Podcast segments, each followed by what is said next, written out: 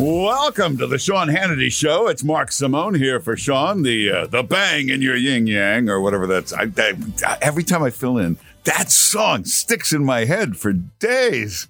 Oh, it's uh, like a, what do you call that? An earworm. I just can't get rid of it. So uh, Sean is off today. Uh, I'll be here, uh, and we got uh, everybody's off. Linda is gone. Jason is gone. We have the A team in the control room, but all in the wrong places. Ethan is running the control board. Have you ever run that board before? Yep. Oh, you have. Okay.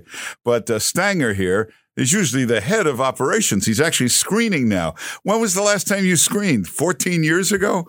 2002? Oh, 2002. Okay, so this is the problem with it. It's like uh, you know the you get your flu shot, the nurse gives it to you. Well, let's say you got the head of the hospital to come down and give it to you. That's not good. The nurse does it like a thousand times a day. She's got a perfect hand. The head of the hospital probably hasn't done this in seven years. So, what are you saying about his calls today? I, I don't know. Uh, well, we'll see. Uh, oh, you can call us. I should give out the number. That might help. 1 800 941 Sean is the number. 1 800 941 Sean. Now, I'm going to explain this whole impeachment uh, to you very simply so you can understand it. Now, let's first start with what happened today. Uh, they vote last night for the impeachment. Uh, you see how government works. You know, you got uh, like your street is not fixed or the highway's not finished, and you see these guys working. They're going to pave the highway, and uh, you come back six months later, and they moved up about thirty feet, and that's it. And you went, what takes so long? Well, watch this uh, impeachment. Yeah, now you know the Democrats want to impeach him. There's no question about it. And when they finally came up with their two charges, then it might not be real charges, but this is it. Here they go. There's the two charges last week. So you figure that's it. Let's go. Monday, they had seven hours of debate. Now, I don't know what that debate was. It was something about establishing the rules. Uh, I would imagine uh, if, uh, like we here, wanted to find out the rules of impeachment, it would take five minutes. We'd look it up and see what they are. That's it. Instead, it was an eight hour debate. I don't know what took so long. Then the next day, trying to watch cable news. There they are again. They're talking for 15 hours. This was apparently uh, a hearing about the debate, about the rules. They were debating the final. I, I mean, they just take forever. So finally, they got it done. They voted it in. That's it. Ready to go. Now Nancy Pelosi is holding it up. She said, you know what? She might not send it over there. They're not going to send it over there. What's the holdup? Well, she wants certain demands. She wants uh, uh, demands about how they're going to do the hearings when it gets to the Senate. She wants to be able to call witnesses. Uh, now, first of all, if you just did two weeks of hearings and you had 17 witnesses and you just produced a 400 page report, that should be it. Now, if you're saying you need more witnesses, you're admitting you didn't prove anything. You came to nothing. You have no case if you need more witnesses. But here's the demands they want more witnesses. They have all kinds of demands. But this is what it breaks down to she is holding up this government action until she gets her demands met. Isn't that quid pro quo? She's asking for quid pro quo until she releases this thing. Isn't that exactly what she's accusing uh, President Trump of? Holding up something until he gets what he wants? The only thing is, uh, what he wanted was an investigation. She's trying to block and hold up an investigation to get her quid pro quo. So the whole thing is ridiculous. You're not supposed to investigate your political opponent. Uh, so they've spent two weeks investigating their political opponent, and now they're holding it up, demanding a quid pro quo. So uh, the whole thing is preposterous. She held a press conference this morning to detail this, and you know what tells you everything? She made her statement, and then she ran out of it, just ran like a thief. She uh, wouldn't take any questions, no questions at all. Now the Republican leader came and made his statement, and then said, "I'll answer any questions and stood there for 40 minutes answering questions. So that tells you everything. Pelosi refusing to take questions. Why? Because the first question would have been, hey, you're holding this up in exchange for your demands being met. Isn't that a quid pro quo? So uh, no questions. She didn't want to answer any questions. So we'll see what happens. Uh, I guess to, now a couple of reasons they might want to hold this for a long long time. I mean, months, maybe in, even till November. The reason, a couple of reasons to hold it up. One, They can use this as an election uh, ploy, a tactic saying, well, you know, you, how could you vote for a guy who's under impeachment? He's under impeachment. Also, they are terrified that something is going to happen to Ruth Bader Ginsburg. Their biggest fear is that President Trump will get another Supreme Court appointee. So if something should happen to her, and he gets a chance to nominate somebody, this will be the excuse to refuse to even hear it. They'll say, we can't even begin to hear this f- with a president who's under impeachment. The impeachment has to be settled first, and then they'll just never settle it. So that's the problem. Now, on the other hand, if you were them, why wouldn't you do this? If you were them, what choice would you have? Now, think about it. If you're them, you've got and they now know this. They got absolutely no chance in 2020. They haven't come up with a candidate. They got 20 candidates. Not one of them has been able to win a debate. Nobody has, they've had five debates. Nobody wins in any of these debates. At the end of every debate in history, the commentators all decide who won. And you pretty much just say, well, this guy clearly was the winner. This was the winner. Five debates, 37 CNN, MSNBC commentators. They can't tell you who won. Nobody won. They keep telling you about Joe Biden. He's electable. He's the guy that can win. He's the, he hasn't won a single debate yet. They're just thrilled if he can even get through it without collapsing, without uh, fainting. Uh, so nobody has been able to win a debate. They haven't got a candidate and they haven't got an issue. Yeah, you can mention climate change, but everybody falls asleep when you hear that. You could talk about your socialism, you could talk about your income inequality, but it doesn't register with most uh, Americans. Listen, on the uh, Twitter sphere of angry Trump haters, it's great. But with real voters, it means absolutely nothing. So they haven't got an issue, they haven't got a candidate, and there's a historical uh, uh, formula that they can't break. No president gets thrown out after one term. It never happens, except for three times in modern history. Three times. Uh, Ford, Carter, Bush Sr. It's the only cases of somebody being thrown out after one term. All three had one thing in common a disastrous economy. The economy was so bad they got thrown out. Also, in each case, if you study the campaigns, the person running against them never ran a negative campaign, never even mentioned them, just ran a positive, uplifting campaign. Uh, Carter did, Reagan did, Clinton did. So, under historical precedent, they got no shot of winning and that's never going to b- break that uh, that history of uh, oh, you can't be a one term president with a booming economy. It's impossible. Can't happen. So add to that no candidate and no issues. And that's it. Now, you, you, the only thing they can do is try this impeachment. You could say, what a blemish on his record. Not really if you look at his record, the greatest economy uh, in a million years, uh, jobs at a 51 year low, and in the next few months, jobs will be at an all time record low. So you've got record breaking economy, incredible success. So an impeachment on the record means nothing. It's like a guy with 700 home runs. Who looks to see how many strikeouts he had? It doesn't even matter at that point. It's a record of amazing, incredible accomplishment. Now, uh, Tonight is the debate. What number debate is this? I think it's six. Sixth debate. Nobody, nobody even remembers. So tonight's debate, and each debate gets less and less and less viewers. Tonight's debate is on CNN. Uh, it's at eight o'clock. It's got everything going against it. Nobody wants to see these debates. It's on the lowest rated network, CNN. And tonight's debate is run by PBS which means PBS moderators. You ever listen to that PBS radio, that uh, NPR? They all talk like this. They all mumble. You, you think you called a phone sex line by mistake. Everybody sounds like this, and they're all talking like this. So I don't even know if you'll hear the questions. Now, here's uh, the most amazing thing. And now, if anybody watches the debate, which probably won't happen, but if normal people watch the debate, here's what they would see a three hour debate where nobody asks Joe Biden about Ukraine or Hunter Biden. It's all the, all the, the main issue right now in the campaign. That's what the impeachment's all about. Nobody's even going to ask Joe Biden. They won't even mention. Last two debates, did any moderator say, hey, this thing with your son in the Ukraine, could you explain that? Nobody asks him. They never even bring it up. It's the major, major, major issue. It's it's the impeachment itself, all on that one question. And in the last two, three debates, no moderator thought it was uh, even relevant enough to bring up. So the whole thing is rigged. The whole thing is ridiculous. Uh, Michael Bloomberg not in tonight's debate deliberately. You have to have a certain amount of donors to be in the debate. He's deliberately not taking donations. He does not want to be in the debate because if he's in the debate, it wipes him out completely because uh, they run these commercials with an announcer that sounds very impressive. An authoritative announcer tells you, he did this, he did that, he did this. But as soon as you hear him talk, it shatters the whole illusion. He's got this little pipsqueak voice with this thick Southampton accent, and he sounds like a ridiculous Thurston Howell III from Gilligan's Island. So he can't can't ever talk in public. The fact that he can't speak in his own commercials tells you everything you need to know. So uh, I think the guy that gets hit hard tonight is Pete Buttigieg. He's the rising star. Uh, in the Democratic primaries, so they're going to try to take him out. Uh, Bernie Sanders just kind of does his own thing, doesn't worry about anybody else.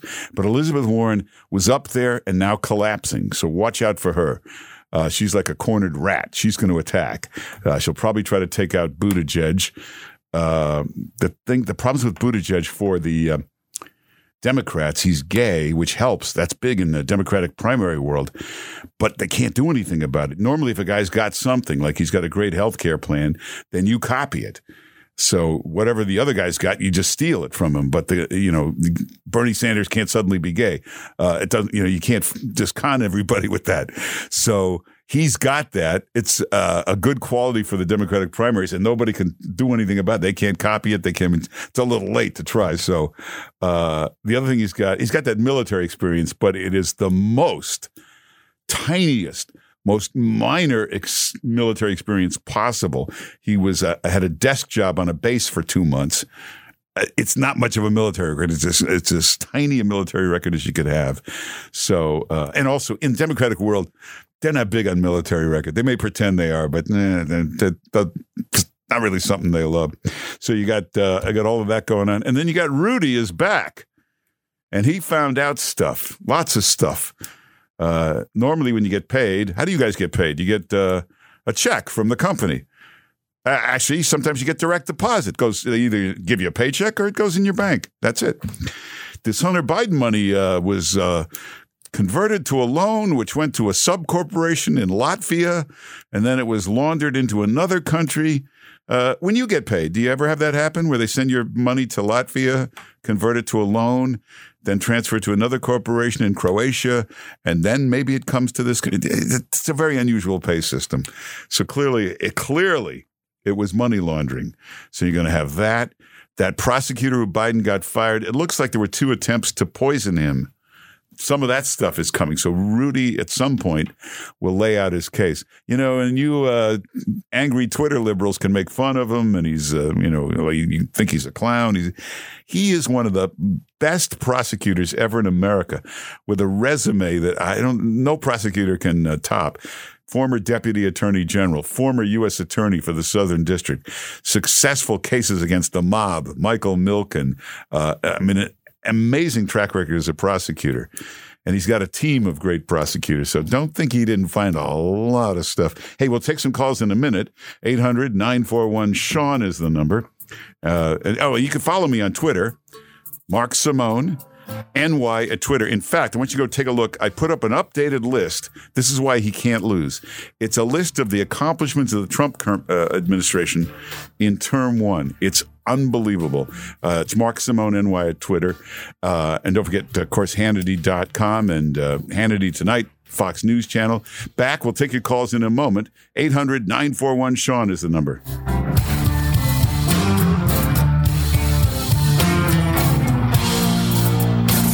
If you miss one day, you'll be out of the loop. Would someone please tell me what is going on here? This is the Sean Hannity Show.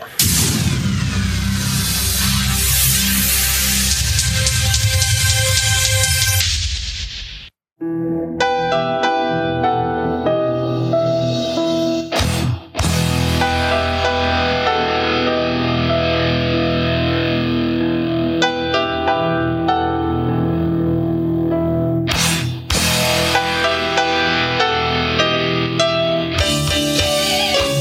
Welcome back to the Sean Hannity Show. It's Mark Simone. Normally, I'm here on uh, 710 WOR. That's our big New York flagship station, the number one talk station in the world.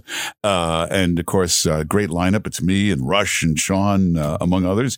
Uh, we got uh, lots to talk about today. We'll talk about, hey, there's something really interesting coming up. It has to do with uranium. And it's um, you know, when they try to make the case that Trump, President Trump, is somehow trying to help Putin, this will shatter that case. Anyway, let's take a call or two. Let's go to Steve in Salt Lake City. Hey, Steve. Hey, how you doing? Good. Good. Uh, quick question. Uh, So far, it's not quick, but go if, ahead. Uh, Nancy Pelosi is willing to uh, withhold these articles of impeachment Yeah. from the Senate, Yeah. possibly for an indefinite period of time. Would that not nullify her assertion that Trump is a clear and present danger to our national security? Absolutely. Absolutely. Excellent point. There you go. Look at the, uh, one week ago. This is a threat to our democracy. The whole fiber of our nation is at stake. Everything. Uh, we're taking a 10 day vacation. Oh, then you're going to do it. No, actually, now we're going to hold it up. Wouldn't you love to be in government? Everybody should go to work in government. You know, when your boss says, and I want that by uh, five o'clock, if you're in government, you can come in and say, yeah, we're going to have that in six months. Look at Mueller. Mueller, they give him 52 guys. Um, here's $100 million. Uh, it's still going to take me two years. Give me two years. Two years later, yeah, I need another half a year. Look at Rudy Giuliani. Look at him do an investigation. Goes over to Ukraine back in six days. Here it is. Here's the report. Here's the video. Here's the documents. That's how you do things. Look at this IG. Uh, maybe maybe 2021 if I'm not busy. So, uh, hey, Steve Moore is a great economist. We got something fascinating to talk to him about coming up next. Hey, welcome back. This is Mark Simone here for Sean Hannity, the president at the White House meetings all day, but he's just invited the press in and decided to speak live. Let's go to the president of the United States. For a moment, and just to tell us what does it feel like to be the third president in U.S. history to be impeached? Well, I don't feel like I'm being impeached because uh, it's a hoax. It's a setup. It's a horrible thing they did. They happened to have a small majority, and they took that small majority and they forced people. And, you know, they said, oh, I watched Pelosi out there saying, oh, no, we don't want to talk to anybody. They put the arm on everybody. They tried to get them to do what they had to do. Many of those people were like Jeff, where they didn't want to vote that way. But it doesn't feel, to me, it doesn't feel like impeachment. Last night I said it. I, I, we had a great time last night. The room was packed. Thousands of people couldn't get in. Uh, a section that really is a pretty much 50 50 section in terms of Democrat Republican. Uh, we had every one of those people is voting for Trump Pence, every one of them. And it's Michigan, an important state. We brought back tremendous amounts of business, tremendous car companies coming in, everything else. And I'll tell you, I was up there and I was thinking about I actually said it. It doesn't feel like impeachment. And you know what? It's a phony deal and they cheapen the word impeachment. It's an ugly word, but they cheapen the word impeachment. Uh, that should never again happen to another president. And I think you'll see some very interesting things happen over the coming few days and weeks. But to me, all I look at, we have the greatest economy in the history of our country. We've never done so well. Our military being rebuilt. You take a look at the tax cuts, you take a look at the regulation cuts at levels that nobody's ever seen. We're protecting our Second Amendment, which other people won't do. No, we're doing things that nobody's ever done before, nobody's ever seen. We have the strongest economy in the history of our country, and our country is doing well. And you know, the other thing that I really saw from yesterday that I think you people have been covering politics for a long time. You've never seen a Republican Party zero negative votes, zero. That hasn't happened almost ever because the Republicans are not necessarily known for that. We have better policy. They want open borders, the Democrats. They want sanctuary cities. A lot of bad things happen, a lot of other things they have. We're doing tremendously on health care. The individual mandate, you know, we won yesterday in Supreme Court. You saw that in uh, the appellate division. Uh, we won yesterday. Uh, individual mandate is now gone. That, that's tremendous savings. That was the worst part of Obamacare. Uh, we take care of pre-existing conditions. They're not going to be able to do that. We're doing things that nobody's ever done before. And our country has never done better. So we're really happy about it. And we're really happy to have Jeff on board. And we think in 2020, based on the polls, I just saw a poll came out in USA Today yesterday where I'm beating every candidate by a lot. I guess most of you saw, not that USA Today is a friend of mine because they're not, but they had a poll and it was uh, me against their top candidates on the other side. And I'm beating everybody by a lot. And I think that's where we're going. I mean, we have the best economy and history. And uh, if you remember the famous quote, "It's all about the economy, stupid." Well, I don't. I never believed it was all about the economy, but the economy is a big thing. When you have 401ks where people are up 70, 80, 90, and even more than that percent, uh, they like Trump and they like Mike. And we're going to have a good time. Thank you all very much. Thank you. Thank you very much. Thank you very much. Thank you very much. Tell us a little bit about your strategy for the Senate trial? Uh, we think that uh, what they did is wrong. We think that what they did is unconstitutional, and the Senate is very, very capable. Uh, we have great senators, Republican senators. We cut your taxes, we cut your regulations. We did things that nobody else would even think about being able to do. And I think, you know, one of the things, Jeff, that we've done that nobody wants to talk about this week, I will have signed the 172nd federal judge, including appellate judges. We'll have 182 by the end of the year. 182. It's unheard of. Now, President Obama was very nice to us. He gave us 142 empty positions. That's never happened before. But as you know, that's said to be the most important thing that a president has. I happen to think military and defense and all of is the most important thing. But this is right up there. We'll have 172 judges. We're going to have 182 by the end of the year or shortly thereafter. And it's the most incredible thing. And two Supreme Court justices, two great ones. So, with all of the things we've done, and we've done that with the Senate, because what's never said is that in the last election, we picked up two Senate seats. Nobody talks about that. And we couldn't focus on the House. I couldn't focus on the House. We'll be very focused on the House this time. But I couldn't, other than Andy Barr, who won against the same candidate that's now going against Mitch, and she wasn't very good against Andy Barr, and she won't be very good against Mitch McConnell. But we've had uh, tremendous success, uh, so I'm going to let them decide what to do. That's going to be up to them. Thank you all very much. Thank you. Everybody. That's the uh, President of the United States speaking live in the White House. He brought reporters in, uh, agreed to answer some questions and speak, which is very good because it means I don't have to talk for 10 minutes. that was great. Uh, uh, y- you know, Uh, I, I, don't know if you Democrats are watching this, uh, watching him, studying him. I think that's the problem. You just keep b- b- reacting and acting. You know, I've known the guy for 25 years. You can't get to him.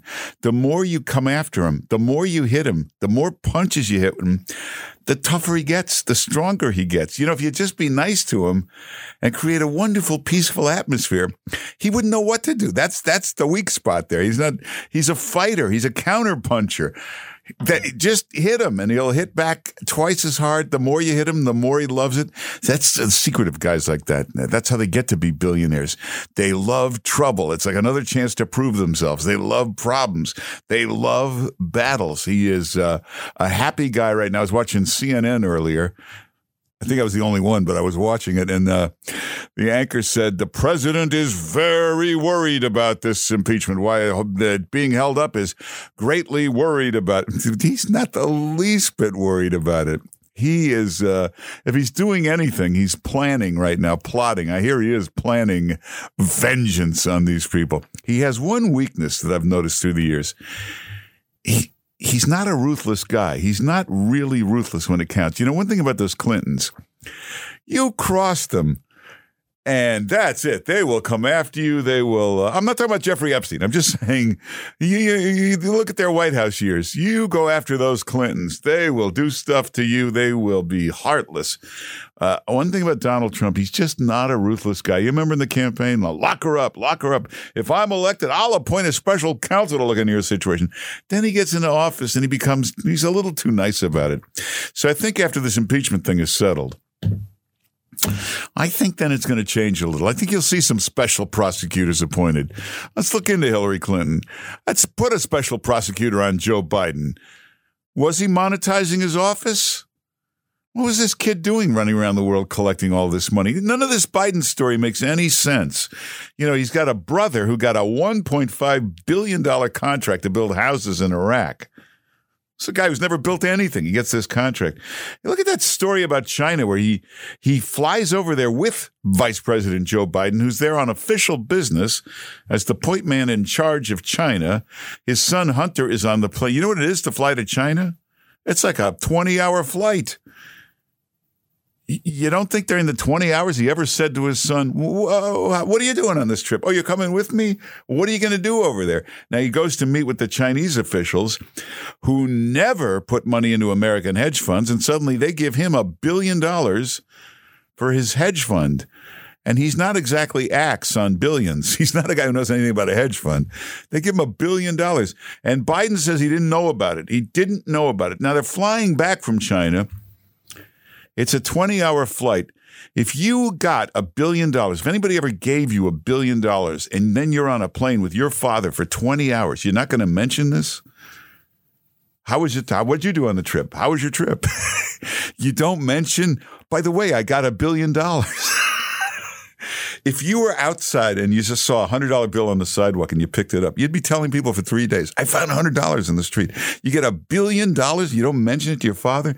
He needs to be investigated. Special counsel on Joe Biden. This is too much going on. You know, the son is getting a no-show job in the Ukraine. You know, and he says he never discussed it with his son. If your son said to you, Hey, I just got a job in the Ukraine, wouldn't you say to him, the Ukraine, you don't speak Ukrainian. What do you mean? Are you going to be going over there? What are you going to be doing? And if he said to you, it's a big oil company, just put me on the board of directors, you don't think you'd say, you're not in the oil, but you don't know anything about oil. Who believes any of this when he says, I didn't even talk to him, I didn't discuss it with him? He did once say in an interview, he said, I said to him, Well, I hope you know what you're doing. You wouldn't say to him, Ukraine. That's funny because I was put in charge of the Ukraine by the president. you wouldn't. Now, look at this kid. This kid uh, has a drug problem. He gets thrown out of the military for drugs. Uh, he gets pulled over by the cops one day. They find a crack pipe, multiple uh, driver's licenses, and a badge. He leaves his wife for his brother's widow. He uh, another time he meets this stripper, literally a stripper in L.A. He marries her after a few weeks. Joe Biden didn't even come to the wedding, by the way. What am I forgetting? There's like 16 other of these things. There's the other stripper there's another baby, and there's another baby mama. You know what this guy goes through on Father's Day? It's so confusing. It's got just the cost of postage. Uh, anyway, it's a big problem. So he's got this the most messed up kid in the world. How would he ever get a job? This kid was on the board of directors of Amtrak. He was on the board of directors of MasterCard. He was on the board of directors of this oil company in the Ukraine. Now, in a massive coincidence, what do all these things have in common? They were all being regulated by Joe Biden at the time. This doesn't call for a special prosecutor. You know, there are some people even with no track record, they're not, they're just great in a job interview. They can go get any job. You know, you, you know people like that. They always seem to be able to get a job. But who goes to a new company and the entry level job they get, the first job they get is board of directors. I'm t- three times he goes to a company he's never been before. Go go to a job interview. Hey, uh, how about here at iHeart? Uh, well, what are you looking for? Well, I'd like to be on the board of directors. I, I, I don't think that's a, where they start you. You got to start somewhere else. So this has got to be looked into. And when Biden gives you that little uh, dirty cop kind of look, like, oh, well, uh, yeah, I didn't know anything about it. And when these debate moderators watch tonight, they won't even ask him about it. Never ask him to explain any of this. Absolutely ridiculous. Hey, we'll take some calls in a minute. 1 800 941 Sean is the number. 1 800 941 Sean's Mark Simone here for Sean. Hey, follow me on Instagram too. A lot of good pictures up there. Mark Simone NYC at Instagram. Mark Simone NYC at Instagram. And don't forget Hannity tonight, 9 o'clock, Fox News Channel. We'll take your calls in just a moment. Welcome back to the Sean Hannity Show. It's Mark Simone here for Sean. You know, I just gave out my Instagram, told people to follow me. So all of a sudden you pick up like uh, a million followers. So you know what's interesting about Instagram? It shows you who just started following you. So you can click on their Instagram and look at them. It's it, it, it's the nicest looking people, classy, uh, high end looking audience. That's one thing. If you're an advertiser, listen to this. You should uh, try that on an FM music station and see if you get a nice, classy looking bunch of people like that. They're business owners, very successful people. You, you can just look at their Instagram and see right away what kind of audience you have. It is a very useful thing. So uh, we'll take some calls to 800 941 Sean is the number. Uh, who should we go to? Let's go to uh, number three, Dayton, Ohio. Dale, welcome to the Sean Hannity Show. Hey, Mark, thanks for taking my call. It's a pleasure to talk to you. Well, how do you know? Uh, we haven't even talked yet. Well, I might make sure fun of you. I might hang up on you. You don't know yet. It's going to be a I- pleasure. I don't think you will. No. Um, Anyway, we got to go. But no, I'm Okay, kidding. I'm kidding. I'm kidding. all right. I've got two comments I'd like to make. One, um, President Trump has kept up every promise that he's made since he's been elected. Yeah. What other politician in the swamp have you ever seen do that? I think he should win hands down just on that alone. Yeah. Uh, the other thing I'll say, and then I'll get off here and let you reply, is they have to spin this for what they want it to be because they can't tell say it the way it is. He's actually investigating corruption into the prior administration. What do you What's mean? your thoughts? Oh, you mean the uh, Well- Hunter Biden stuff? Yeah. That's yeah, a- um, you know, Joe Biden's not his political rival as much as he's a part of the political or the previous administration being corrupt. Yeah, no, that's a very good point. You know, uh, uh, yeah, you know, you're you a point there. Obama is getting off the hook on this. He put Joe Biden in charge of two things: Ukraine and China. And why wasn't he keeping an eye on this? You know, um, who was it? One of their nominees or something was going to, an Obama nominee was going to go before the Senate for confirmation. And she was warned in the briefing, you might get questions about Hunter Biden. Here's what we advise you to say. So by doing that, they're proving they were well aware of the problem. Why didn't they call in Joe Biden and clean it up? Why didn't they tell him, hey, what the hell is your kid doing? Yeah, I, I got to stop calling him the kid, by the way. He's like 52 years old. I mean, he's not a kid. But uh, why didn't they call him in and say, hey, this doesn't look good? Every time we put you in charge of something, your son is suddenly on the board of directors of it. This is not good. Total corruption. And they're looking at Donald Trump for quid pro quo. He was investigating quid pro quo. That was the whole point of the investigation. Hey, there's something really interesting going on for the second term. We'll talk about it next. Well, it's the Sean Hannity Show. This is Mark Simone here for Sean. Normally, I'm on uh, 710 WOR, the big flagship station here in New York, the number one talk station in America. Uh, Sean is on vacation, uh, so I'll be here today. Uh, with us right now, uh, one of the three great economists in America, which would be Art Laffer, Larry Kudlow, Steve Moore. Yeah, I might throw Steve Forbes in that group too, but these three guys uh, helped the tr- president put together this incredible tax plan. They've also got a great book called Trumponomics. Which you should read. Uh, it'll you'll learn a lot from that book. Steve Moore, how you doing? Hi, Mark. Never better. Merry Christmas. This is like the greatest Christmas ever with a booming economy and more jobs than uh, people to fill them, rising wages. It's just such a beautiful picture and, uh, you know, makes you proud to be an American. And, you know, I'm really proud that I work with Larry Kudlow and Art Laffer, and, and we helped in a little way to put this great economic agenda forward. I mean, I, you know, I just saw the president, by the way, on Tuesday. Uh, Arthur and I were in the White House with uh, with Trump for uh, you know about 20 minutes, and and I just said to the president, I said, Mr. President, this stuff is working out better than I thought it would. he just smiled and said, "You ain't seen nothing yet." So Hey, yeah, what? great- Uh, best job numbers in 51 years, but I heard him say the other day, but pretty soon we'll have the best ever. What what does that mean? Yeah, what you got more up your sleeve there? Well, I think he may be looking at the, you know, we're, we're in, that, in a week or two we'll get the, the the new numbers that come out each month, and and they're looking good. I mean, we're seeing, you know, we see the unemployment insurance claims numbers that come in, and and they're at an all time low. And by the way, my favorite statistic. Uh, Mark uh, is one that uh, I wrote about in the Wall Street Journal a few weeks ago, and now Trump uses it in every speech he gives, including yesterday in Michigan. That the average median income in the United States for middle class families is up five thousand two hundred and fifty dollars since Donald Trump became president. That compares with one thousand one hundred dollar increase in eight years under Barack Obama. Wow. Now, you know, under your uh, tax plan, the middle class, uh, everybody that needed a tax break got a big tax break. But, you know, if uh, one rich guy gets a penny of a a tax break. Then Democrats scream, it's tax cuts for the rich. But that was not the case with this plan, was it?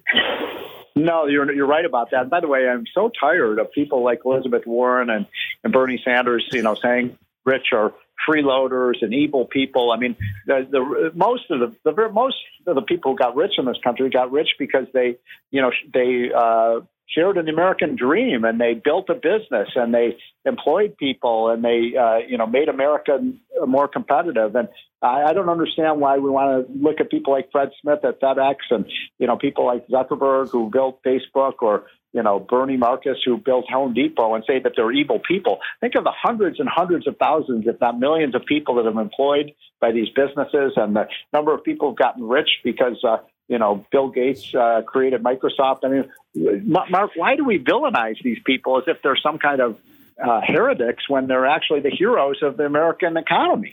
Yeah, you know, these guys like Jeff Bezos, they weren't born into some royal aristocracy. They're just guys exactly. with no money, went in their garage and started a business. You want to be Jeff Bezos? It's open to the public. Anybody can do it.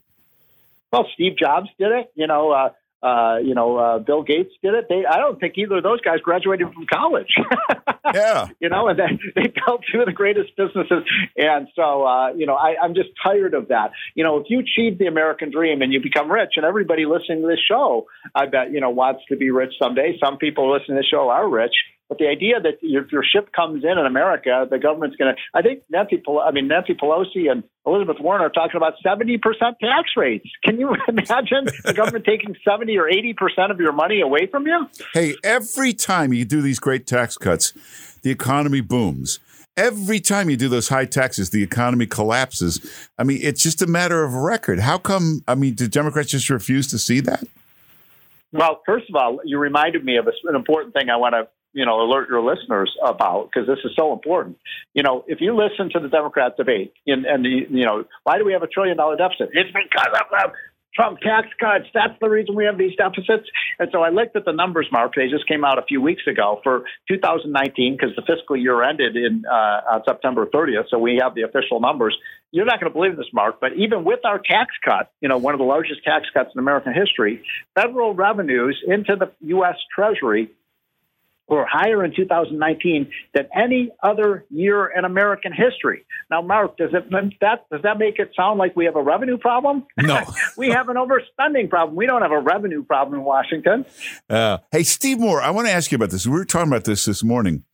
The president is now talking about going after uranium, digging up uranium. Oh yeah, uh, this is really important, uh, and it's an issue nobody in the public is talking about. But explain why we want to do this because you know it, you go back 30 years ago, uh, 30 or so years ago, the 1980s, the United States was the number one mining country in the world. We produced copper, we produced silver, and we produced co- uh, you know. Uh, we produced um, coal and we produced uranium. And what has happened in the ensuing 30 years is because of radical uh, regulations and and uh, and uh, other kinds of um, you know prohibitions against mining, we now are importing about 80 to 90 percent of our important strategic and critical minerals. I mean, it's absurd because we have more of this stuff than any other country. And you look at what they've done to the coal industry. Well, one of those strategic minerals is uranium. Now, people might ask, well, what do we need uranium for? You need uranium if you want nuclear power plants and nuclear energy, and we also need you know, uranium for our nuclear submarines and our national defense. And you're not going to believe this, Mark. Do you know what country we now we we now um, import about 95 percent of our uranium? And you know what's the number one country we get the uranium from? Where? Russia. Oh. I mean, is that ridiculous? I mean, that, that that's the stupidest thing. I mean, you know, we get our uranium from Vladimir Putin. Now, Mark, do you think he's a reliable source? Yeah, not in an emergency, not in wartime, no. And by the way, another country we get our uranium from is China, and another one when we get some of these, you know, Eastern European countries, they are not reliable. And by the way, they have no, uh, you know, environmental standards whatsoever. So we're just moving the mining out of the United States into these other countries, uh, and and it makes us vulnerable from a national security standpoint. It makes us, it hurts our economy. We could have the miners and then the industry here, and so Donald Trump is got the right, uh, you know, framework on this. He wants to rebuild our mining industry in the United States, and uh, and uh, we could rebuild our uranium industry. He's all in, by the way, for coal as well and for other mining. And think about the tens and hundreds of thousands of jobs we could create if this stuff were uh, were uh, produced here in the good old U.S. of A. Uh, and in the western states, this is a big deal. States like Utah and Montana and Colorado and Wyoming, it would be huge. It would be a massive blow to Putin, though, since he depends uh, on selling uranium for his economy, who already uh, became energy independent, which hurt his oil business. So this president has really yeah. done some damage to Putin. This is a great point you make, Mark. You know, uh, you and I are old enough to remember. Remember the '70s and early '80s. You know, we were the, the OPEC countries, uh, uh, you know, have had their knives right at our throat, and they could throw the American economy into a recession by, you know, influencing the price of oil. Uh, and I, we remember that happening in the 70s many times. Well, you know, we, thank God that we have the shale oil and gas revolution because we're now the number one producer of oil and gas in the world. Well, what I'm saying and what Donald Trump is saying, hey, we could be the number one producer of minerals. We have six trillion six trillion dollars worth of mineral resources in this country, and yet we're importing the minerals. I mean, you just can't make this stuff up. How stupid it is! So you you uh, make us energy independent, and to get that stuff out of the ground, I imagine you'd have to create a lot of jobs to do that. Oh my gosh, we're talking about tens and tens of thousands of of, uh, of, of mining jobs and uh, trucking jobs and, and you know blue collar, you know, good paying jobs, just like you know in the energy industry. By the way, it's an amazing uh, mark. If you look at the top four uh, presidential candidates on on in the Democratic side, all four of them want to end shale oil and gas. They want they they've said that. They said the first thing I'm going to do as president is stop fracking and shale oil and gas. And we have literally at least 800,000 Americans are employed in that industry in Ohio and Pennsylvania and New Mexico and Colorado, North Dakota. And, and what you want to, the only person who would like that policy is Vladimir Putin. Yeah. Also, uh, we got to get a, a more nuclear power going. Every other country has much more. Yeah you know, France, countries like that, 50, 60% nuclear power. We're like at 5%. Nuclear power is the cleanest fuel. The only argument against it, what about the nuclear waste? The technology now makes that waste totally safe. There's no problem anymore. So why don't we do it? Is it just PC politicians won't allow it? So there's two forms of energy that are really good for the environment. If you if you care about you know, climate change, you would think the left would be all in for these two forms of energy. One of them is the one that you just mentioned, nuclear power. But by the way, nuclear power emits no greenhouse gases whatsoever. And, and the other clean source of energy is natural gas. And, and the left is against both of those. so these are the people who, you know, they say that they want to end climate change. And so you're so right we should we should be building more nuclear power plants in this country. Uh, it makes it's a cheap and abundant form of energy in this country, it, and and then we should also expand our natural gas production. And you know, the country in the world today, Mark, that has the lowest cost energy is the good old U.S. of A. And by the way, we are now, ladies and gentlemen, thanks to Donald J. Trump, an, an exporter of oil and gas, not an importer. I don't think that's happened any other time in 40 years. Yeah, and we're finally totally energy independent right now. So uh, amazing. Uh, uh, and and the liberals say, "Shut it down, shut it down. Yeah. No more, you know, production in Ohio and Pennsylvania and Texas." I mean, as I said, you know, the only people would like that is the oil sheiks and and Saudi Arabia and Putin and and and, and the terrorists, right? Uh, hey, one more thing. I'm watching that crazy CNBC the other day, and all day long they have these experts on saying you can't win a trade war. It's impossible. You can't win a trade war. You can't win a trade war. this is the same day China's agreeing to round one. You're winning a ah. trade war as they're saying this on the air this guy, what Donald Trump has done, I'm, I have to say, I was a big supporter of him in 2016, but he has so far exceeded even my expectations. Mark, you've known Trump a lot longer than I have, but I mean, this guy just pulls rabbits out of a hat. And this trade deal with China is, I didn't think he could get a deal this good, and it's just phase one. But they, I, thought, I heard Larry Kudlow uh, yesterday saying that uh, if the Chinese abide by this deal, and that's a big if because these guys lie and cheat, but if they do, this will double this will double America's exports to China. Think you want to talk about jobs? Come on. Wow. Well, Steve Moore, thanks on behalf of all of us. You've saved us a fortune. You've created jobs. Steve Moore, uh, Art Laffer, and Larry Kudlow. And get the book, Trumponomics. It's a great book. Steve Moore, thanks for being with us. Okay, Merry Christmas, Happy New Year to everybody. All right, it's a great book. And you can read Steve Moore, uh, heritage.org, and all of that. It's Mark Simone here for Sean Hannity, our friend Joe Concha. Uh, we're both on WOR 710 in New York. Uh, he'll be here a little later on. Lots to uh, get to. We'll take your calls. 1 800 941 Sean is the number. Uh, follow me on Twitter, Mark Simone NY at Twitter. And, of course, watch Hannity tonight, 9 o'clock on the Fox News Channel. Hey, welcome back to the uh, Sean Hannity Show. It's Mark Simone here for Sean. Uh, today at the White House, President Trump had Congressman Jeff Van Drew there in the Oval Office. This is the congressman who's converting. He was uh, has been a Democrat, and he's going to switch to become a Republican. So he is being attacked and trashed all over Twitter, all over those cable networks, all over the fake news. They are trashing this Jeff Van Drew. Now, let's say he had converted He's a man. Let's say he said, I'm going to convert and become a woman. He would be praised. He would be a hero. They'd be saying, This is wonderful. You must respect his decision. You have to respect his choices.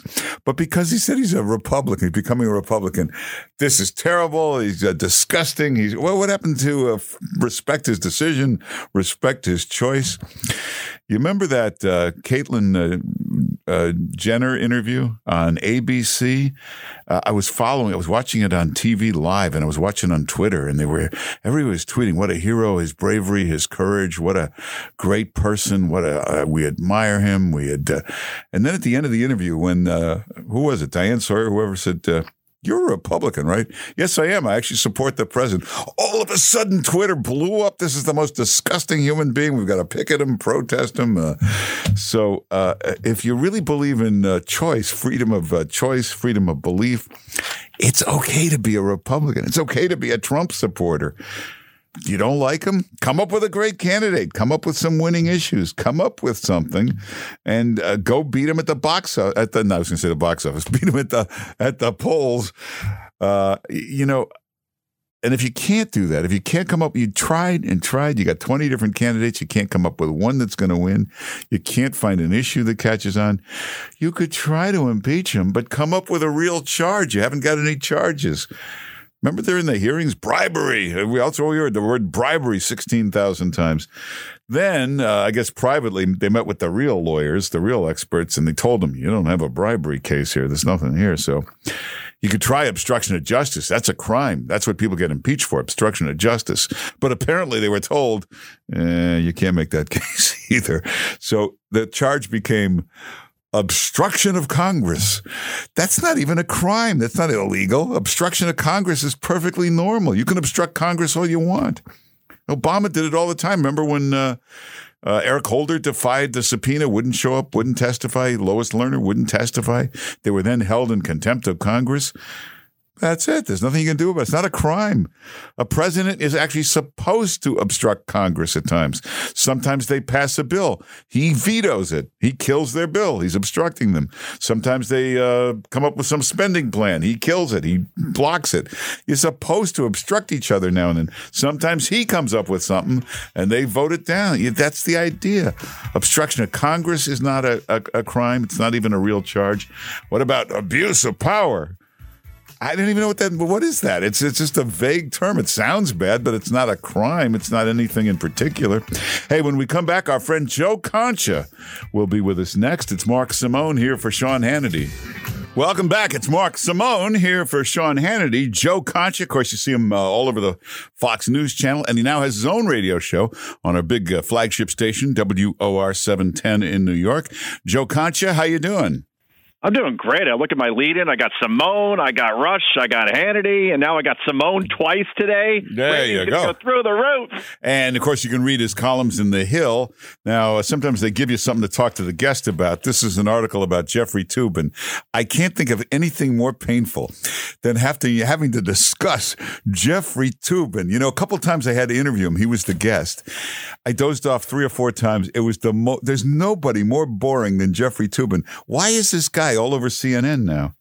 He's like the Swiss Army knife of cable news pundits, right? At first, he was a legal analyst because he was involved with the old OJ thing, and in terms of he wrote a book about it, and that got him on the cable news map. Now he comments almost on everything, including political matters. So he was on earlier this week, Mark, talking about a new CNN poll that just came out that showed that among Democrats, support for impeachment had dropped 13 points, a huge drop. And he says, I don't believe that poll for one second. So then the pollster says, Well, what part didn't you believe? He says, the 90 to 77% part. In other words, 90% yeah. of Democrats supported impeachment, went down to 77%. He said, You know, it's just I don't believe it. It makes no sense that we'd have a number like that. And then he ends up saying at the end of it, you know what? I don't believe it because I say so. It's impossible. That poll conducted by the network that I appear on is not accurate. It, it's just it was really awkward to watch. Quite well. Frankly. In his defense, he's one of these uh, Eastern establishment guys that lives in the bubble. He goes to his little uh, Upper West Side dinner parties. Those are the only people he ever talks to. Media people. Never been out in the country. Never met any of the actual public. He has no idea what they think. Everybody at his little dinner party, all is for impeachment. That's his uh, poll. Uh, you know what, Mark? I think you hit the nail on the head there in terms of like a bigger problem with media, right? Because everybody in political national media is either located in New York, where President Trump got, I think, 9% of the vote in Manhattan, or in Washington, D.C., where he got 4% of the vote.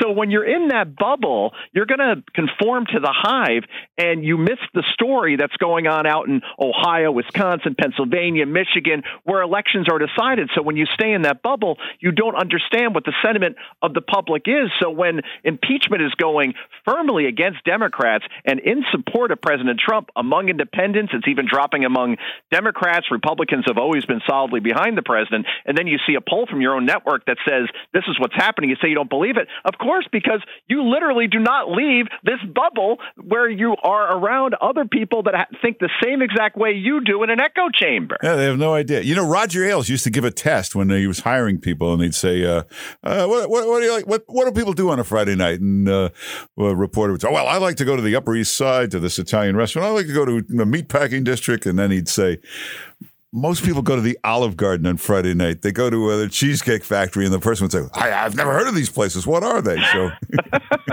I'm an Arby's guy myself, but yeah, Roger Ailes had a great line one time, and he said, uh, "You know, I think I found my niche audience when he's creating Fox News. Half the country, and that's why Fox does so well.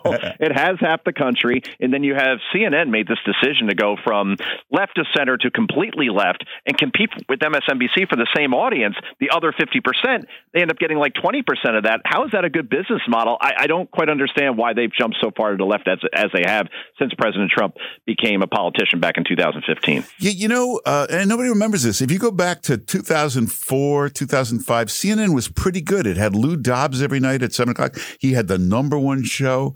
It was a really great network. So since they've done this, Art Shaw was great. I thought. Yeah, they had great stuff. Since they've done this, the ratings have gone way down.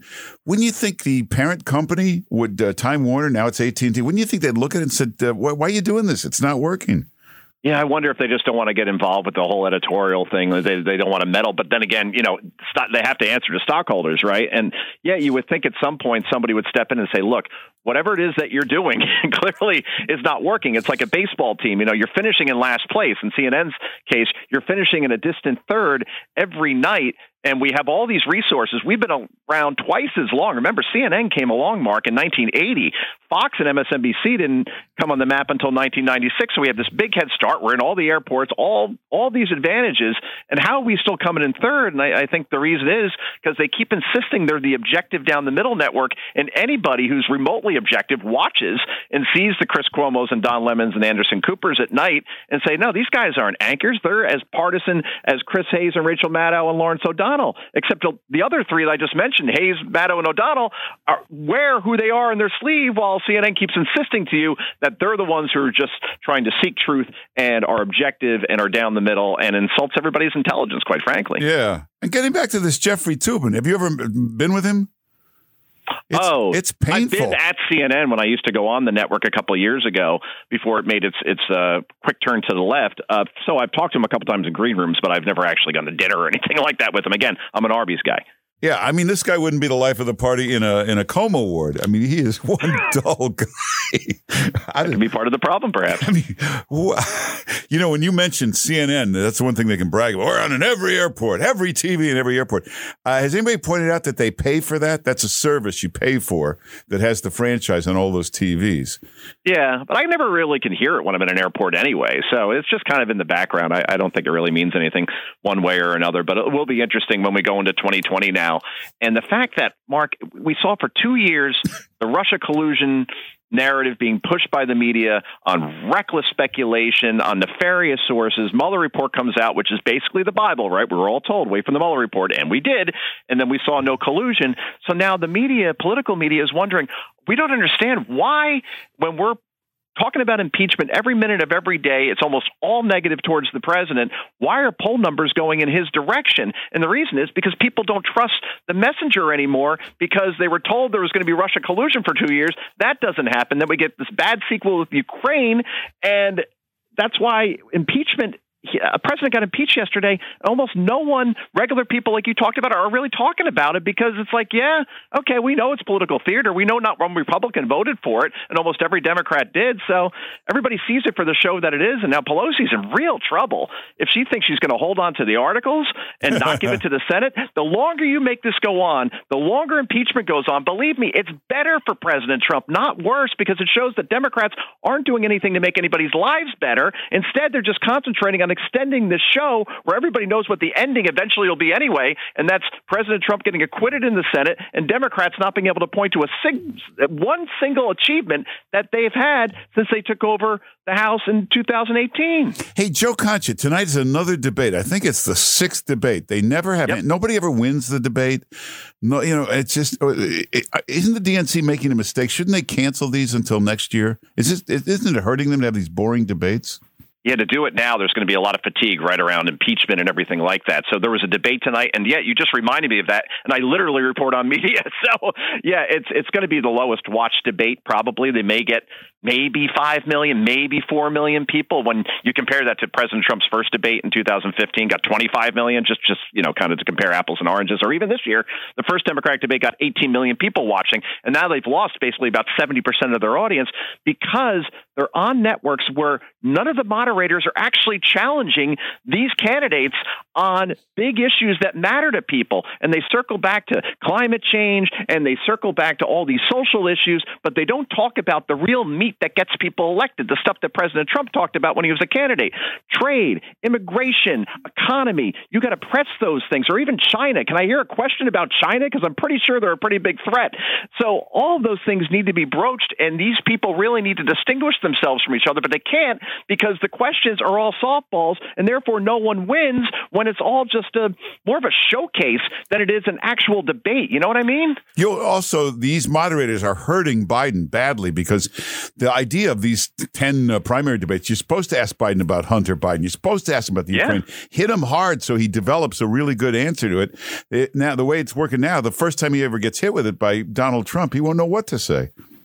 Ask Biden about how he's gotten so many foreign policy things wrong since while he was vice president. You could ask him about the Hunter Biden thing. I think that's fair game, absolutely. But also ask him about his record. There's a big one to look at when he was in the Senate and when he was eight years as vice president. And again, I want to know okay, the economy is going so well right now. Almost everybody will agree with that. Wages are way up. We're almost at full employment. Growth is good. Everything is going very well.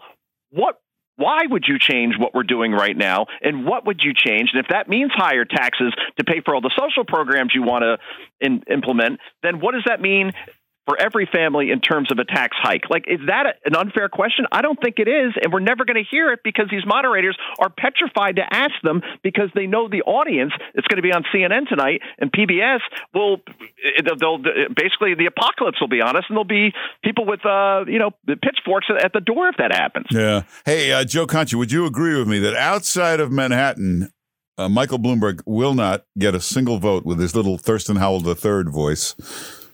You know, it's funny, Mark. He had a tweet out before where he introduced his new um, health care plan, right? Yeah. So here you have a major candidate, okay, who has all this money, spending all this money on ads and so on. And then I look at the number of retweets that a guy who's basically polling fifth right now in the presidential race got for this plan, okay, in terms of, okay, here's my healthcare plan. I'm looking at it right now 62 retweets. 62. That's it. I get that when I throw out a picture of, of my kids on a sleigh for Santa Claus. I mean, I honestly, 62 retweets. President Trump sends out a tweet, and you'll see 20,000, 30,000 retweets. So that's Mike Bloomberg's problem, man. He's just not electrifying. He doesn't inspire. And I, I think you're right. I think he's not going to get too many votes outside of the major cities. No, you and I have more Twitter followers than he does, and that's without 50, without fifty-eight billion dollars. wow, that's impressive, huh? Yeah. Well, uh, you can listen to Joe Concha uh, here in New York on our flagship station, seven ten WOR. You can read him in the Hill, and of course, you can see him all over uh, Fox News Channel. And uh, Joe Concha, thanks for being with us. Mark, a pleasure. All right, take care. Uh, by the way, you can follow me on Twitter. It's Mark Simone NY at Twitter. Uh, one of the things you want to look for there, it's the updated list of President Trump's accomplishments. It's amazing. When you got a Trump hater, send this to them. It's an amazing list of accomplishments in just three years. It's Mark Simone NY at Twitter. And uh, don't forget, watch uh, Hannity tonight, 9 o'clock on the Fox News Channel. Hey, welcome back. It's the Sean Hannity Show. Mark Simone here for Sean. And we have all the different networks up on all the different TV screens here. On the CNN one, they are counting down the seconds to tonight's debate. Ooh, look at this. We're getting closer. I I can feel the excitement building up. Uh, it, it's a mistake. It's a big mistake. If you got something that's bombing, take it off the air, fix it, retool it. These debates, nobody's watching. We want, and by having these bad moderators ask softball questions, there's no reason to watch. If they were going to ask Biden about Hunter Biden, hey, what's going on there in the Ukraine with you and Hunter Biden? I'd be watching. Uh, ask him. If you ask him great questions, hey, it's pretty obvious Obama doesn't like you. you know, whenever they ask him, well, how come he hasn't endorsed you? He actually says, and how does he get away with this? Why isn't he confronted? He actually says, well, I, uh, I asked him not to, en- I asked him not to endorse me. What? This guy is endorsement crazy. Remember when he uh, got the endorsement of the fire department union? He was talking about that for two days. The firefighters union endorsed him. You remember two weeks ago when John Kerry endorsed him? He went around for three days yelling about how John Kerry had endorsed him. It's got to be the most meaningless endorsement in the world. He couldn't stop talking about it. We're supposed to believe that he got on the phone with former President Barack Obama and said, look, I appreciate it, but eh, don't do it. I, I really don't need it. now, the only lie you could tell you could lie and say, well, you know, he told me he's not, uh, he doesn't want to be endorsing anybody right now. Not true. He's endorsing people all the time. They just had the race in Canada for the new uh, prime minister. He made an endorsement in that one. It's pretty obvious. pretty clear. He doesn't like this guy. I think for a few reasons. I think he always thought he was a bit of a bumbling idiot. He never used him for much of anything in the White House. Remember the reason uh, he got the vice presidency was the Obama was very new. He was a young rookie. He needed an old, old Washington hand, the guy who was really well established on uh, Capitol Hill. Remember when uh, George W. Bush was running? They, that's why they took Cheney. He seemed too young, too inexperienced, no Washington inside knowledge. So you took the old veteran. He'll be the guy that helps him get stuff passed. So that's what Biden was for. Uh, remember what he did in the actual White House? I think it was like once every three weeks they would have lunch. That was that's all the guy was good for. Lunch. And from what I understand, it was a very quick lunch. It was a 30 minute lunch. It wasn't a, a, two hour lunch, 30 minutes, and that's it. And you remember he put him in charge of the Ukraine? That's because he just send him over there. It was a mess over there. Let him, let him worry about that. So it's pretty obvious. Uh, Barack Obama is telling you don't vote for him. Pick somebody else. So tonight's the big debate. Hey, coming up in the next hour, uh, we'll get to uh, the crazy Hollywood uh, people, the Trump derangement syndrome crowd. We'll get to all of that. Uh, hey, follow me on uh, Instagram. It's Mark Simone NYC at Instagram. Back, one more hour to go. Show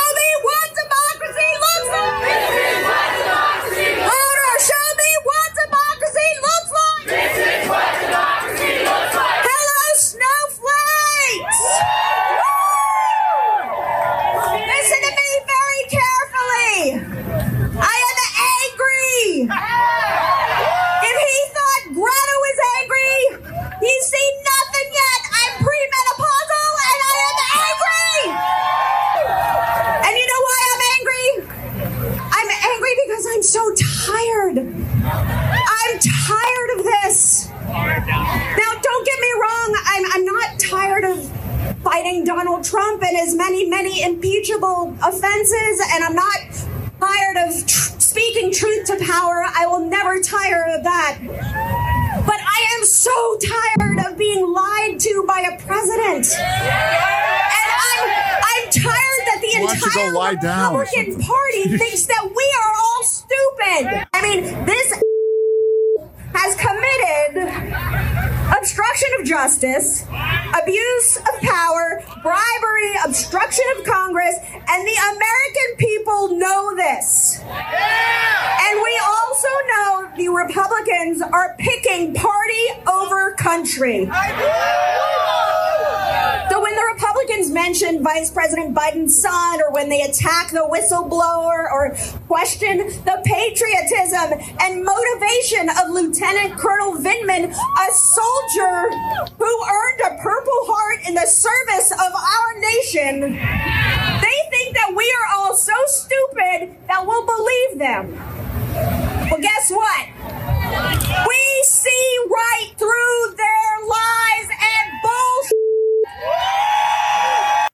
Why don't you take an aspirin and go lie down for a while? What is, you know, I, I've been such a big Trump supporter, but after hearing that, I'm converting. I'm becoming a Democrat. That was so persuasive. Uh, hey, uh, Chris Hahn is a great talk show host. Of course, he's a regular guest on this program and uh, on the Fox News channel. Chris Hahn, how you doing? I'm doing good, Mark. Merry Yeah. Christmas, happy holidays. I should Happy point out this is Mark Simone here for Sean Hannity. He's off today. I forgot to say that. Um, so uh, that Alyssa Milano, uh, you don't think that's helping anybody, do you? Look, I, I think conservatives are pounding their chest saying this is going to help the president. what they forget is that they voted not to impeach a guy who we all know is a slow moving train wreck that we see every single day do something that pisses off more Americans than helps him. I mean, even last night, he has to talk about dishwashers and he's insulting every woman in America, saying, I heard from the women that the dishwashers don't work. I don't know what women he's talking to. My, my dishwasher works really well. Uh, so it is, it is, it is insane to think that this is going to help him. Remember, there's going to be about 700 more scandals between now and uh, the presidential election. And today, all the Republicans in the House of Representatives have voted to just look the other way on something that was clearly bad behavior. Look, I could have accepted them saying to me, Mark, that uh, what the president did was uh, was was not right. He shouldn't have done it, but I'm not going to remove him for it. I, I could get that argument, but what they said was he's just like Jesus Christ.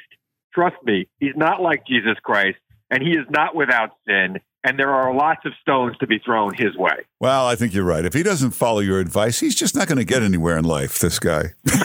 but uh, now, what you're saying is bad behavior. Look, Gee, that's really not the Donald Trump Mark, I know. Mark, Mark, bad Mark, if you behavior really from want- Donald Trump. Mark, if he really wants my advice, he should take all that money he has and all these beautiful properties he has around the world, including his beautiful golf course in Scotland, and he should go spend more time there. He shouldn't be bothered with this anymore because it's going to end badly for him one way or the other. How many years are we going to play this game? You know, the guy goes into real estate. He becomes uh, a multi-billionaire, one of the big real estate companies. He goes into television, total amateur. First time out, number one show. It runs 14 years. Well, I, I total disagree with being amateur. amateur. goes into politics, a total amateur. Next thing you know, first race, he's president of the United States. I think he knows uh, the formula for success. I, I, he, first of all, I disagree that he was an amateur when he went into TV. He, he'd been on TV for 20 years before he got that show. Well, but he never had his own show or anything like that. No, of course not. And it was, and, and I, I enjoyed it before they started putting celebrities on it. Honestly, I really liked the first season of The Apprentice. Uh, but it is, it is. Look, here's the thing: the American people are getting tired. I admire you for trying. They're you getting keep trying. tired. They're getting. Look, I know it. Even your audience who likes him are somewhat exhausted by this man who Exhausted over by what? We, I, I want to go to a point where we don't think about the president all the time. I want to go back to the days where when the president wore the wrong colored suit, it was a scandal. Wait a I mean, minute. I watch CNN and MSNBC. They all all they do is talk about the president. Why don't they cover something else then? if we can't, well, he won't let us. The president won't What let is- us. what is, he got a gun to we your start head? Looking the other way, he tweets something outrageous, and we have to cover it because he's the. Why do you have to cover it? You got to cover it because he's the president. His words matter. His words matter most, Mark. I mean, I saw you had Alyssa Milano's words. They don't matter as much as President Trump's Who words. When the says? president goes, when the president goes before a crowd of people uh, and says that you know he, he disparages a dead congressman and says that he learned about housewares from women. I mean, that matters more than anything Alyssa Milano or a freshman member of Congress said yesterday. His words matter most. All right. He has to think about them all You, the you do know that around America, nobody cares about those two things. It doesn't mean anything to anybody. that Oh, you don't you don't think? No, You that he think- said that nobody cares. Well, you're saying Nobody he shouldn't cares? tweet. He So, shouldn't. But, but but everybody cares about what Alyssa Milano said. I didn't even know about that until you played it just now. oh no, we just played it because it was funny. It sounded funny. Look, I only knew about. I only learned about it from you, Mark. Yeah. Nobody cares about that. You know, I love Nobody this. Uh, he shouldn't tweet. He shouldn't. That's the way the uh, swamp is. They'll let him know when he's allowed to talk and where. Look, I'm not against him tweeting because I want to know what's on his mind. Yeah, But what I'm saying is, when you're the president of the United States and your words matter most, yeah. you should be very careful how you use them. And he is, compl- and you'll agree with me, he is not careful with how he uses his words. And that is bad for democracy. Uh, I've known this guy like uh, for him. 25 years. And from the beginning, you'd always say, gee, I wouldn't do that. He shouldn't have said that. Oh, he shouldn't. But next thing I know, everything he touches, he's successful. After a while, I Well, realized. he went bankrupt five times, and he had a four No, he hundred million didn't. dollar. No, he didn't. No, no, no, no. You know that he has- radio at five o'clock. He has possibly the least bankruptcy of any business person on earth. You know, Mitt Romney had 22 bankruptcies. Do you know uh, Donald Trump has had f- 570 corporations? He has a bankruptcy rate of like a 0.3%. It's less than every company in America. Corporations are shells, but the act, the actual corporations that had No, each corporation is a separate business, separate property. All you got to do is ask people who used to work for him, who didn't get paid, who got you know cheated out of their hard-earned income, who this guy is. Well, And I think did something- I think you're going to hear a lot from that this year. I the did Democrats something like, even better than that. I did something even better than that. I went to the other real estate companies that compete with them and asked them about that not paying people. And they all told me the same thing. They said, We all do that. It's a code. If you did great work, you get paid right away. If you were phenomenal, you get a bonus. If you stunk, you don't get paid. If you were really bad, we just never pay you. And it's always, we can tell from what people tell us how good a job they did for somebody else. Mark, the hardworking men and women who are listening to this show right now, Yes. who are carpenters and other Yes. kind of skilled craftsmen, I want them to tweet at you or me, you know, how they feel about not getting paid. But again, we could actually By, check you know, the record. Guy who got four, hold on, by a guy who got four hundred fifty million dollars from Daddy. Look, Mark, if you or I got four hundred fifty million dollars from our daddy, neither one of us would be doing radio right now. We'd be relaxing by the pool. Well, first of all, it was 1 million, but uh, you no, could. no, no, no, no, Mark, Mark. It was four hundred fifty million. He inherited four hundred and fifty million dollars from his daddy. Four hundred and fifty. You know, there came a point where all of daddy's money got wiped out and he was actually almost a billion dollars in the hole. And next thing you know, he came back bigger than ever. with with a government bailout and and and that's it. This is a guy who has and, and lots of scams. By the way, he had to pay fines for Trump University for his foundation. He has scammed everyone who he's ever worked with. This is and he's scamming America right now. And trust me, it's going to catch up to him. Well, if uh, this economy and these jobs numbers are, uh, this is the scam, I'll take it. Keep scamming us like this. Hey, Chris Hahn, great talking to you. I hope that next year it doesn't get destroyed by this president. Yeah, well, uh, yeah, we're all we're all building fallout shelters right now. We're all in panic. but follow Chris Hahn on Twitter. Uh, follow me on Twitter, Mark Simone NY at uh, at Twitter. Uh, boy, they get angry about him. He really knows how to get under their skin, doesn't he? Uh, and I love when they say, "He shouldn't tweet. Don't tweet." I love that. They'll tell him when he can talk, when he's allowed to talk, where. Uh, and we'll take some calls in a minute. 800 941 Sean is the number. 800 941 Sean. It's Mark Simone here for Sean Hannity. Hey, welcome back to the uh, Sean Hannity Show. It's Mark Simone here for Sean. I just want to, this is not a rerun. This is a live show. You know, you get that feeling when you start to hear these talking points from like uh, four years ago about uh, he went bankrupt five times. He went, uh, you know, I, I, it's 2019. How many? It's not just uh, Chris. You hear this all but he went bankrupt. For, I, I, I don't know why, but if you're the most successful business guys in the world, they all started off really well. Their careers took off, and then they completely blew it, went bankrupt, broke, were wiped out. It happens all the time. Happened to Michael Bloomberg, happened to Steve Jobs. You know, at that point with Steve Jobs, they fired him from Apple. They threw him out of the company. Happens all the time.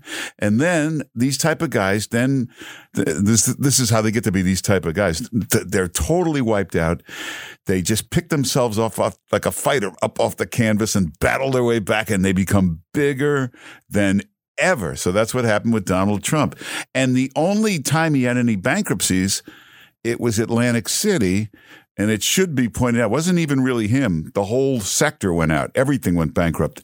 Atlantic City just got wiped out. Caesar's Palace went bankrupt. Sands went bankrupt. All the companies went bankrupt in there. But then he came back bigger and better than ever. You know who holds the record for bankruptcies? Uh, probably Google. They've had bankruptcies like you've never, remember the Google Glass?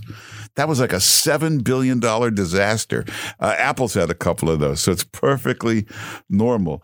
Uh, and again, Mitt Romney, you know, nobody mentions this. He had 22 of his companies go bankrupt. that's a lot of companies. Uh, now, in his defense, he's a venture capitalist, so that's a shakier business. Anyway, let's take some calls. Let's go to Don in uh, Huntsville, Alabama. Hey, Don. Don. Hey, Mark. Merry, yeah.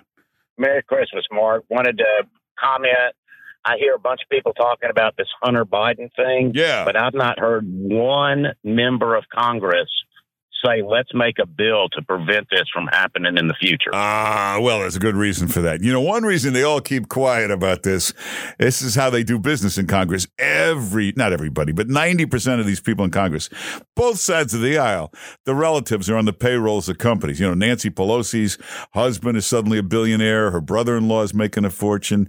Uh, they all got people on the payroll. They all, the relatives all get hired in these big jobs. Uh, and if they can't get a job, they start a foundation. Elijah Cummings, look at his uh, wife, had a foundation that was getting huge donations. Of course, the Clintons, the kings of that stuff. But that's uh, one. See, the problem with Donald Trump, if you want to go in there and drain the swamp, uh, and this is, I, I have to be honest, it's both sides of the aisle. Some of that swamp they don't want drained. You know, you see these guys like Harry Reid no money, becomes a congressman. They go into kind of make hundred thousand a year. By the time they retire, they're worth fifty-five million dollars. That's because all the relatives are on the payrolls. He had four sons who were all lobbyists.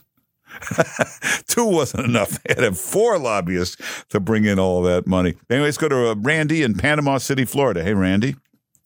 Hey, Mark. How's it going? Good. Uh, uh, I wanted to. What are you doing? Uh, loading the dishwasher while you talk? What is that? I was changing the pa- my tag on my car because I was on hold. But uh, you're on the Sean Hannity show. You got like uh, 17 million people listening. You can't wait and do that in a few minutes. I've been waiting two hours. So oh, that's anyway, true. That's pretty uh, nice. Nancy, Nancy Pelosi committed the ultimate quid pro quo. Uh, she, she's third in line. If Trump is uh, taken out, she becomes vice president. Yeah. Well, I mean, uh, actually, she doesn't. But you're right. If uh, something happened to Pence, she's then president. If the president leaves, uh, new president would be Pence, and then he could appoint a vice president. Uh, but you know, you bring up a very good point there. Certainly a conflict of interest because she's in the line of succession. She moves up uh, one notch there. You know, another thing, if this goes to trial in the Senate and you're Bernie Sanders, or you're Elizabeth Warren, you're one of these senators who's running against Trump, you shouldn't be able to vote in the impeachment. You should have to recuse yourself.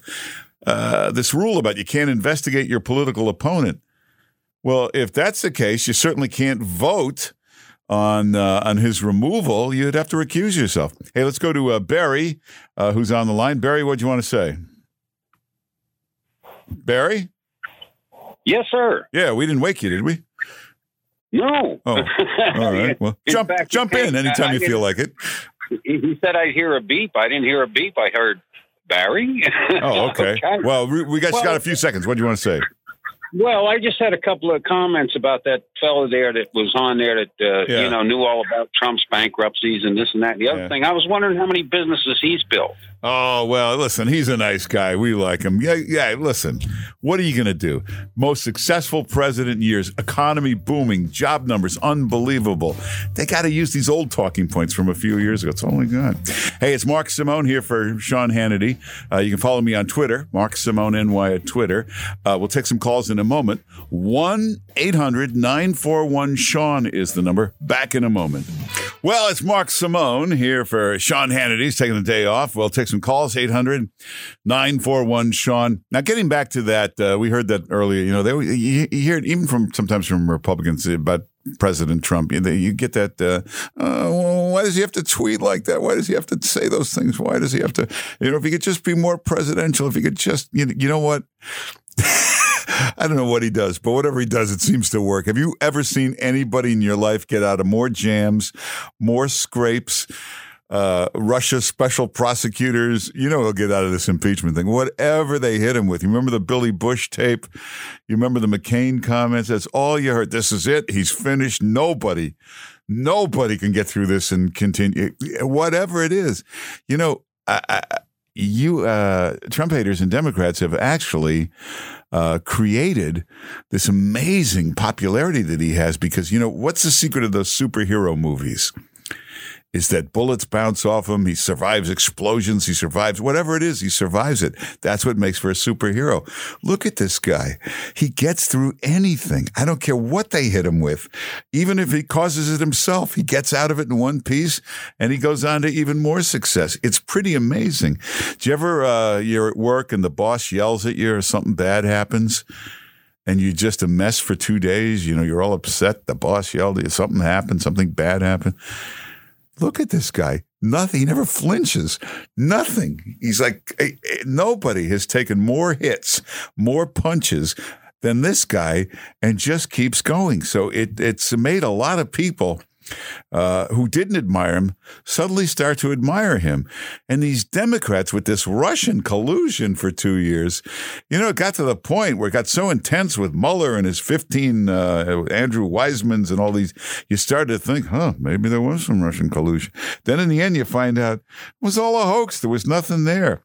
So they try uh, the sequel, uh, Ukrainian collusion. And, uh, most Americans are looking at this. There's the transcript. They're reading it. They read it again. They read it again. And they still don't see what it, what the problem was. Maybe you shouldn't say that about Biden. Maybe, but it's not impeachable. So uh, I, I don't know. Now the big um, uh, pool now is once this Ukrainian collusion thing goes away, what's the next one? What'll be the third one? I'm predicting China collusion. That'll be next. They'll try some kind of China collusion.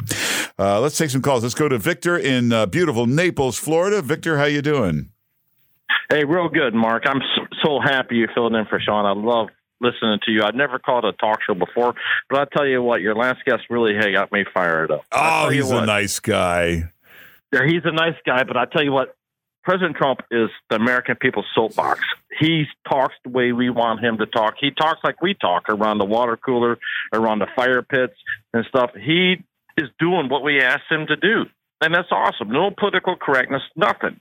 Yeah. It's incredible all the, the stuff that he has to take for that. This is America. He speaks like an American. This is this is our president. This is what we needed this whole time, the silent majority. He is on fire. I All tell you what, no one's going to take that away from him. Well said, Victor. Thanks for calling. You know, this wasn't uh, everything was perfect. We'll just send in a caretaker to just stand there. This was a mess. We needed a guy to drain the swamp. Who do you think you're going to send in there, Mister Rogers? You need Joe Pesci to go in there and clean this up. You know, uh, the other thing, and I don't think people have uh, considered this. Uh, the other thing is, most people have never been around a billionaire, a you know a self-employed billionaire, and they don't realize This is how these guys behave. If you're around, this is how Steve Jobs used to talk to people. Steve Jobs used to change his mind every second. he Used to call people all kinds of names. He used to be really rough and tough on people. Uh, same thing with Bloomberg. You know how Bloomberg, one of his campaign themes is, "I'll bring dignity back to the job." Do you ever see those comments that have come out now about what Bloomberg used to say when he was the CEO of his company? The vicious things he said to people, the dirty, ugly, sexual jokes he'd make in front of women. That's how billionaires talk. When it's their company, they're the founder. They they do stuff like that. Hey, let's go to Dwayne in uh, Brookfield, Connecticut. Hey, Dwayne. Hey, Mark, good show. Anyway, uh, I would love to see Durham and or Giuliani investigate Hillary Clinton for this uranium one with Podesta. Yeah. I mean, she sold our natural resource uranium to Russia, and now we have to buy our uranium from Russia. Yeah, it's pretty funny. Uh, good call, Dwayne. Good point. Yeah, you know, uh, you talk about uh, helping Putin. Uh, in the Obama administration, we okayed them to take 25% of our uranium, and then we start buying our uranium from them. What a ridiculous thing. If you just tuned in, uh, Steve Moore was on before. We were talking about the president's new plan. Uh, we have all the uranium in the world underground. We just can't mine it because of all these stupid PC regulations. So he wants to go back to open those mines and start mining our own uranium so we don't have to buy it from Russia and China anymore. Uranium is very important, not just for nuclear power, but for weapons, military purposes. It runs our nuclear submarine. So that's the president's new plan. We'll start to mine uranium and we'll have all the uranium we need. We won't have to buy it from uh, anybody else. Let's go to uh, Ernie in Belmar, New Jersey. Hey, Ernie. Hey, great show as usual. I didn't realize uh, you were going to cover a point or two of mine, but, but I thank you for it. We think alike. But as far as Trump is concerned, you know, the story is how he has uh, been in tough times. We've all been there. Imperfection is what is his common denominator. And remember, he lost a few very key executives during the times when he was down, Yeah. when Ace had to pull him out. The second category I'd like to bring to your attention is that this is the best time for young kids, young leaders of the future to learn about the process. Go through these experiences, listen, and become students of this political game because you'll never have these time type of uh, extremes again. I mean, this reminds me of the late '60s when there was a tremendous amount of activism. So this is the time to get involved. If anybody's out there interested in political science, here's the experiment. Learn from it. All right, good point, Ernie. Thanks for uh, thanks for calling. You know, uh, you, you can criticize uh, President Trump on Twitter, but it was really uh, President Obama who stunk on Twitter. He was misusing Twitter all the time. You know, when uh, he was president, President Obama would tweet out things like. Wishing our veterans a happy Veterans Day. That's not what Twitter is for. Uh, The way the president uses it, that's what it's for. You know, all you Trump haters on Twitter, that's what you do all day. You slime people, you attack people, you call them names. I hate to say it, but that's what Twitter is for. Let's go to uh, Michael in Pleasant Valley. Hey, Michael. Uh, thanks, Mark. Uh, I got a couple comments. One is uh, President Trump has a constitutional right to a fair and speedy trial. And the other point I want to make is um, you got a Supreme Court justice. Oh, yeah, like Joe Biden. You got to think of that second point. Uh, I think I was here. Yeah. What was it? Uh, uh, go ahead. You got a Supreme Court justice overseeing the jury trial with the Senate. Maybe we need a Supreme Court justice to oversee the investigation Yeah. with Congress. That's a good point. Um, you know, here's the thing. Normally, you come up with these impeachment charges, you send them over there, and you start trying the guy. The problem is they haven't got any impeachment charges. You remember during their little fake hearings, they had. Uh, remember Vindman? That was the the pudgy little guy with the uniform, the usher's uniform on, and uh, they had the guys with the bow ties, and uh, they had that oh that that wicked witch. Remember that professor? Uh, and they were yelling and screaming about treason, bribery, all all these things. Now, when it, that's over, before they write up the charges, uh, secretly they got to meet with some real lawyers to make sure they got everything right. Apparently, they were told in private, uh, you don't really have any bribery charge here. There's no treat. There's none of this stuff. So they had to make up some charges. They couldn't charge any specific crimes. In the case of uh, Bill Clinton or in the case of Richard Nixon, they were charged with obstruction of justice. That's a crime. That's serious stuff in an impeachment. Uh, there's no possibility of charging the president with that because he didn't do it. So they made up this vague thing called obstruction of Congress. which sounds bad, but it's not actually a crime. It's not illegal. People do it all the time. Remember, Eric Holder did it. They held him in contempt. Uh, Lois Lerner did it. Every administration does obstruction of Congress. There's nothing wrong with it. It's fine. Every time the president vetoes a bill, it's obstruction of Congress. So then the other one was, uh, what's the other one? Abuse of power. okay. it's not even anything specific. It's just so vague. It, it just sounds bad. It's not anything. Let's go to uh, Glenn, San Antonio, Texas. Hey, Glenn, welcome to the Sean Hannity Show. Hey, Mark, great job. Listen, real quick, I just uh, sitting here thinking about this. Pelosi's holding the articles to go over to the Senate. Yeah. Yesterday, Horowitz was in a on C-SPAN two was in an open meeting with the Senate, and nobody even knows it happened because they were having this clown show. Is she holding back the articles to go over to the Senate to coincide when Durham starts releasing his report to offset it as a diversion? Uh, it could be. Uh, it's an interesting point. Now, Durham is the special counsel. You got to remember with Horowitz, you might be disappointed. The IG Horowitz, where's the charges? How come nobody's in uh, jail? How come nobody's arrested? An IG can't really do that. An IG doesn't have a lot of power. He's an investigator, but he doesn't have subpoena power. He can't interview everybody he wants to. So that's why there wasn't much there.